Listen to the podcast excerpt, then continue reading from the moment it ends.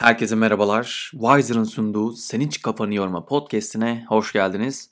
Ben Çağrı. Kürasyonların derinliklerine dalmaya hazırsan, çayını ya da kahveni yanına aldıysan 7 dakikamız başladı. Tabii ki çok güzel kürasyonlar var ama bu sefer seçtiğim kürasyon akşam yemeği ukalalıkları.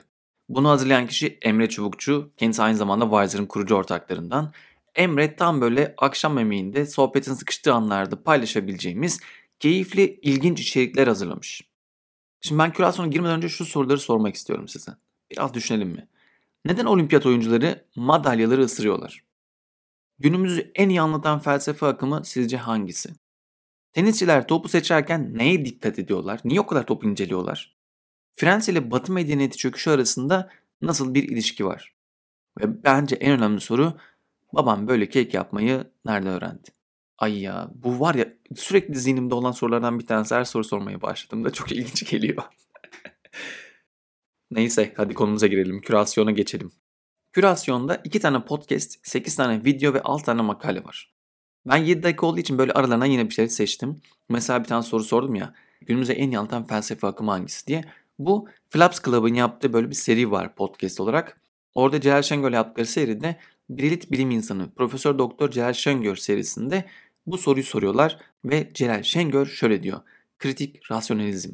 Karl Popper'ın adını koyduğu kritik rasyonalizm günümüzü en iyi anlatan felsefe akımıdır diyor. Bunun üzerinde farklı tartışmalar var. Özellikle internete yazarsanız pek çok kişi buna katılmamış. Neden katılmadığına dair çok güzel öğrenebileceğiniz, keyifli tartışmalar görebileceğiniz çok güzel yazılar var. Bence bir bakın derim.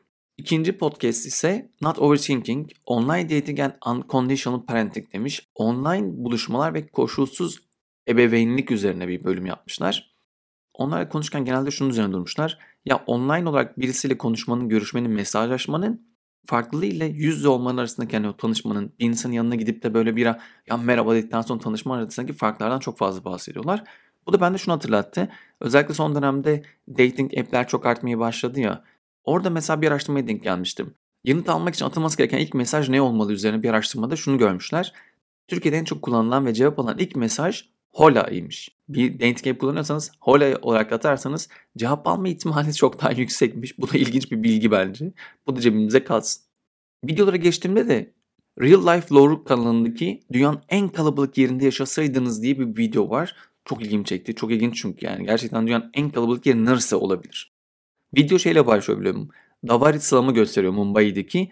2 kilometre kare içerisinde 700 bin kişi yaşıyormuş. E, düşündüm yani Türkiye'de İstanbul'da zaten düşünüyorsun İstiklal Caddesi'nde günlük olarak zaten 2-3 milyon kişi geçiyor yani ne olacak falan diye düşündüm. Sonra karşılaştırmaları bir de almaya başladı. Wow dedim gerçekten çünkü şunu söylüyor. New York'ta kilometre başına 10.431 kişi düşüyormuş. New York'ta çok kalabalık bir şehir düşününce.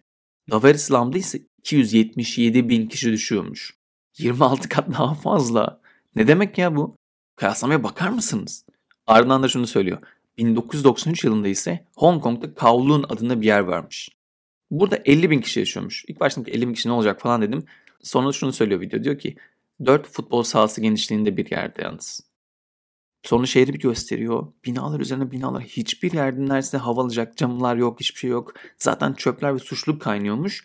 Aslında bu 50 bin kişiyi bulundukları yeri kilometre kareye doğru böyle büyüttüğümüzde ise sayı 1.9 milyona çıkıyor. Yani Dar İslam'da 277 bin kişi yaşıyor. Burada Kavlun eğer 1 kilometre kare olsaydı 1.9 milyon insan yaşayacaktı. Bu dehşet verici bir rakam. Zaten oradaki suç oranları çok artmaya başlayınca yönetilemeyince Hong Kong devleti 1994 yılında yıkmış ve şu an orası bir parka dönüşmüş. Bence videoyu izleyin. Çok ilginç bir bilgiydi. Makalelere geçiyorum. Makalelerde de vesairede Frans Batı medeniyetinin çöküşünü nasıl tetikledi diye bir yazı var. İlgimi çekti. Yazı David Hopkins'in Medium yazısından çevirmişler. Çok da güzel olmuş. Burada Rose karakterinin dizide entelektüelliğin aşağılanması üzerinden Amerikan medeniyetini anlatıyor ve ondan sonra aslında genel günümüze dair programlardan bahsediyor.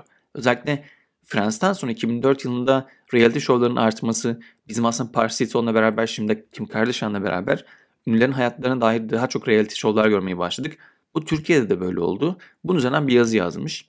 Ben Friends sefer olarak gözden kaçırdığım bir şeyi fark ettim. Şöyle diyor yazıda. İleri sürdüğüm teoriye göre Frans Batı medeniyetinin çöküşünü tetikledi. Deli olduğumu düşünebilirsiniz.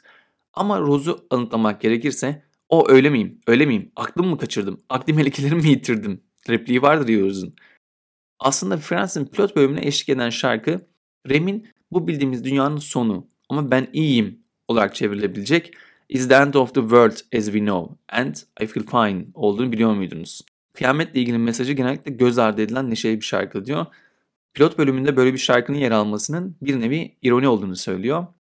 Ve böyle bakınca da evet aslında yani Frans Batı medeniyetinin aslında belki de günümüzde bildiğimiz şeyin dönüşümünün kilit taşlarından bir tanesini oluşturmuş olabilir. Ama bilmiyorum siz bence okuyup bir değerlendirin yazayım. İkinci seçtiğim makale ise matematikçi, filozof ve kumarbaz bir bara girerler. IN.com'un yazısı. Ben çok keyif aldım çünkü yazı şöyle bir fıkrayla başlıyor. Yani başlıktaki fıkrayla başlıyor. Diyor ki matematikçi, filozof ve kumarbaz bir bara girerler. Barman her birine birer bira verir ve ortalığı biraz kızıştırmaya karar verir. Cebinden bir zar çıkartır, bar tezgahının üzerine gösteriş şekilde atar ve bir rakamı gelir. Matematik şöyle der. Bir gelme olasılığı 6'da 1'dir. Bir sonraki atışta da aynı olacak. Zarı sonsuz kez atarsak bir sayının göreli frekansı 6'da 1. Her 6 atışta bir yakınsayacaktır diyor. Filozof çenesini okşuyor ve şöyle diyor. Pekala bu bir sonraki atışta aynı sayının gelmeyeceği anlamına gelmiyor. Aslında bir sonraki bin atışta aynı sayı sahip olmak fiziksel olarak mümkün. Ancak bu oldukça olası değil. Kumarbaz ise şöyle diyor. İkinizin haklı olduğunu biliyorum ama bir sonraki atış için bu sayıya bahse girmem. Matematikçi diyor ki neden olmasın? Kumarbaz diyor ki çünkü matematiğe güveniyorum ve bu sayının her alt atışta bir gelmesini bekliyorum. Aynı sayının arka arkaya iki kez gelmesi nadir bir olay. Bu neden şimdi olsun diyor. Ve yazı bundan sonrasında aslında matematik üzerinden hayat yorumlamayı ve kumarbazların aslında nasıl baktığını, olasılığın aslında gerçek matematik nasıl karıştırıldığını ve kendimizin aslında fark etmeden nasıl e, bu tür durumlar içerisinde değiştirmeye başladığımızı, istediğimiz yere doğru kendimizi aslında yönlendirdiğimizi anlatan harika bir yazı. Ben akşam yemeği ukalalıklarından çok keyif aldım. Normalde zaten her şeyi böyle bir şekilde böyle saçma sapan bilgileri bilen, böyle küçük küçük şeyleri bilen ve araya böyle bilgiler sıkıştıran bir tip olduğum için benim çok hoşuma gitti. O yüzden sizinle de paylaşmak istedim. Sen hiç kafanı yormanın süresi burada bitti. Sen hiç kafanı yorma dedik ve 7 dakikada ancak bu kadar anlattım. Bence kürasyonu girip inceleyin. Gerçekten de çok daha fazlası var.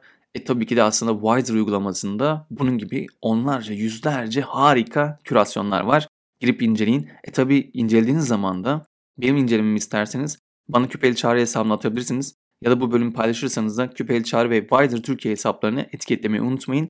Bir sonraki bölümde sen hiç kafanı yorma diyene kadar görüşmek üzere. Hoşçakalın.